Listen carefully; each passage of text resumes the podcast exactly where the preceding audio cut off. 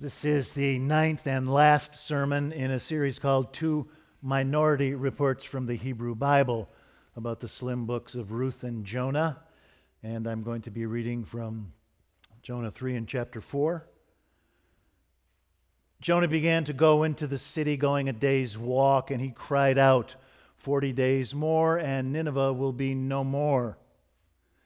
And the people of Nineveh believed God. They proclaimed a fast, and, and everyone, from greatest to smallest, put on sackcloth.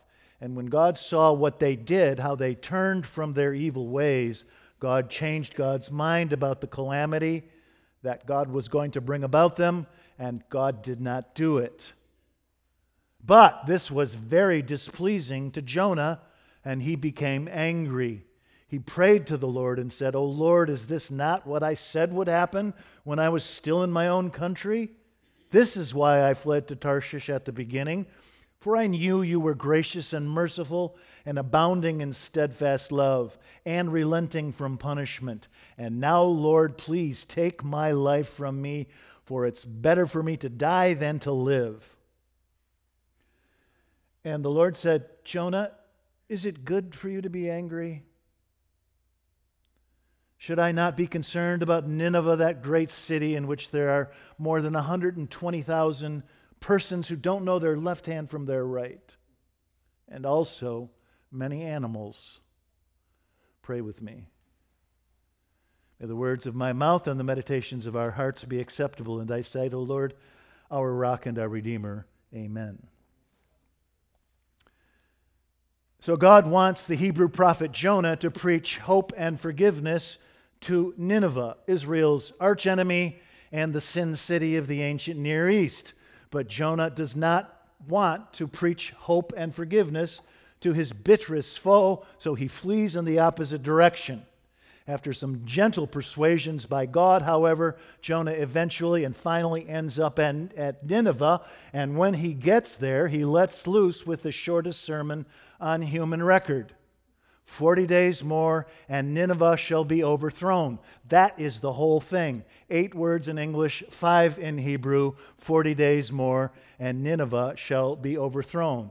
And contrary to all expectation, the shortest sermon on human record works. Nineveh listens, despite the fact that Jonah is a reluctant and petulant preacher. Nineveh listens and does a swift 180, drops its evil ways, and becomes a converted city. This makes God so happy that God chooses to bless, not damn, the great city of 120,000 souls, and as the Bible so quaintly puts it, also many animals. Jonah saves the day and the city. But when Jonah finds out that God is not going to torch the great city of Nineveh like God did with Sodom and Gomorrah, it makes him angry, as the New Revised Standard Version puts it. In Hebrew, literally, it's Jonah burned. Then, as now, the instinctive human metaphor for rage and anger is flame and fire and heat and conflagration. Jonah is mad as hell and he's not going to take it anymore. By the way, this is the only time we know about where a preacher is irritated by his own success. This sermon accomplishes exactly what God wants Jonah to do, and it makes him mad. And now, for the first time in the story, we find out why Jonah sailed 2,500 miles west to Tarshish rather than hike 500 miles northeast to Nineveh as God wanted. We always knew he did this from the beginning, but we haven't known until now, almost the end of the story, why. Listen to what Jonah says. I knew this would happen, God. I predicted this. I said this was, would happen when I was still in my own country because I knew that you were merciful and gracious and abounding in steadfast love. That's the way Jonah puts it. And it makes him mad I would rather die than live in a world where people like the Ninevites get a second chance. Listen to the way Jonah describes the deity gracious, merciful, and abounding in steadfast love. That phrase over the generations had become kind of a terse précis of Israel's understanding of its deity. Gracious, merciful, and abounding in steadfast love, and it just ticks Jonah off. And now look how God responds to Jonah's shabby surliness. God doesn't respond in kind. God doesn't lash out at Jonah's pinch penny petulance. God just says, Jonah, is it good for you to be angry? Quietly, gently, staying in his chair, so to speak? Is it good for you to be angry? In other words, is it serving your needs? Is it getting you what you want? Doesn't God sound like your therapist? Your therapist doesn't tell you you're acting ridiculous. Your therapist doesn't tell you that you're behaving like a spoiled child. She just asks pointed questions. When you seethe and rage and hurl all kinds of deserved invectives and disdain on the head of your ex because he abandoned you or cheated on you or ignored you, she doesn't say, Oh, please, will you get over yourself? This is so boring.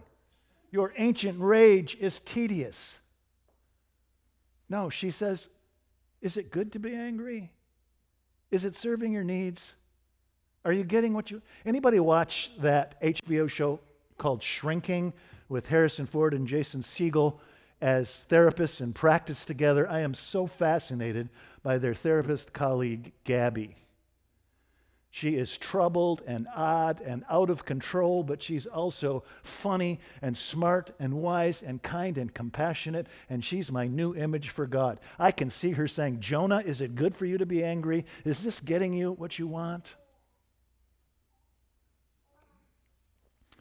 Some anonymous but gifted author with an eccentric imagination put the story of Jonah together to tell us about the inescapable love of God, to tell us that God loves Assyrians and Jews just the same. This is a minority report in the Hebrew Bible. Almost nobody else said this. This book was probably written about 400 years before Jesus, and in that day, the prevailing Jewish ethos was of this strong, exclusive Jewish identity marked by rigorous adherence to the ancient rituals like kosher diet and circumcision and Sabbath observance, and never, never, never intermarrying with Gentiles like that fallen woman Ruth.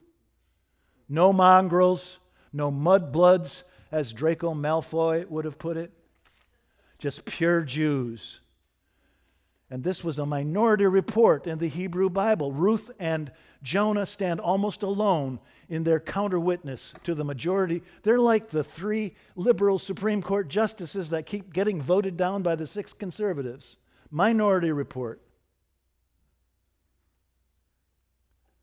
Corporal Anthony Benedetto was 19 years old when he fought his way across France in the Battle of the Bulge in January of 1945. He stayed on in the devastated country to help with the transition. He was a great singer, so he spent his months entertaining the occupying troops. And on Thanksgiving Day of that year, 1945, Corporal Benedetto met an old friend of his named Frank Smith. Frank and Anthony had, spent time singing in a choir together in high school in New York. Frank was black, and as you can guess, Corporal Benedetto is Italian American. On Thanksgiving Day, Frank invited Anthony to worship services at his Baptist church for holiday services. And after church, the two soldiers went to the mess hall for a traditional Thanksgiving dinner for the troops. And when an officer saw them together entering the mess hall, he heaped all these profanities on their heads and came up to Corporal Benedetto with a razor blade and sliced his corporal stripes off his uniform, spit on them, and threw them on the floor. Because, as you see in the American Army in 1945, American soldiers could fraternize with German civilians or even talk to Nazi soldiers, but black and white soldiers could not be seen together in public. These two soldiers, one black and one white, had spent the last six months liberating skeletal, almost dead Jews from Nazi concentration camps. And now you know why Tony Bennett marched with Harry Belafonte and Martin Luther King Jr.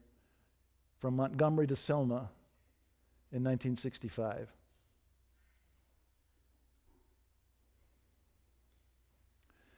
Ruth and Jonah tell us that God's love is more comprehensive, and more global than we ever dare to dream or even want. All kinds of people we don't think deserve it get a second chance. God is gracious, merciful, and abounding in steadfast love. And every time this steadfast love zeroes in on the wayward, the wandering, the wicked, the weak, the wan, and the weird. Always. Every once in a while, you see a faint reflection of this divine love here on earth. Do you know about the Hole in the Wall gang camp in northeastern Connecticut? Paul Newman established it in 1988 for children with life threatening illnesses. New Yorker writer Calvin Trillin says his wife Alice volunteered there every summer, and every summer Alice would kind of gravitate towards the kids at the camp who needed her most. And one summer, that child was Lucy. Lucy had been born with genetic diseases, one that prevented her from growing, and another that prevented her from digesting her food. She was fed by a tube at night and she walked only with great difficulty, so Alice most days would just ship Lucy around in a golf cart at the camp, a special time for Lucy and Alice. And then one day in the morning, Lucy picked up her mail from the camp post office, and then the kids decided to play duck, duck, goose. All got in a circle. And when it was Lucy's turn to be chased around the circle, she dumped her mail that she'd retrieved from the post office in Alice's lap and then made her way around the circle. And as you might guess, took Lucy a long, long time. And while she was making her way around the circle, Alice had a chance to glance down at that pile of mail, and she noticed a note from the child's mother on top. And then, says Alice, I did a truly awful thing. I just had to know what these parents had done to make this child the most optimistic and enthusiastic and hopeful human being I'd ever met. So I glanced down at the note from her mother, and my eyes fell on this sentence If God had given us all the children in the world to choose from, Lucy, we would have chosen you. And Lucy's still going around the circle, so Alice turns to Bud, who's sitting next to her, and she says, Bud, quick, look at this. It's the secret of life. Do you get it? Like a mother who loves all of her children without reservation, without condition. God loves us with a reckless, restless ache that nothing, nothing whatsoever shall be lost. So it doesn't matter if you live in Nineveh or in Jerusalem. It doesn't matter if you are whole or broken.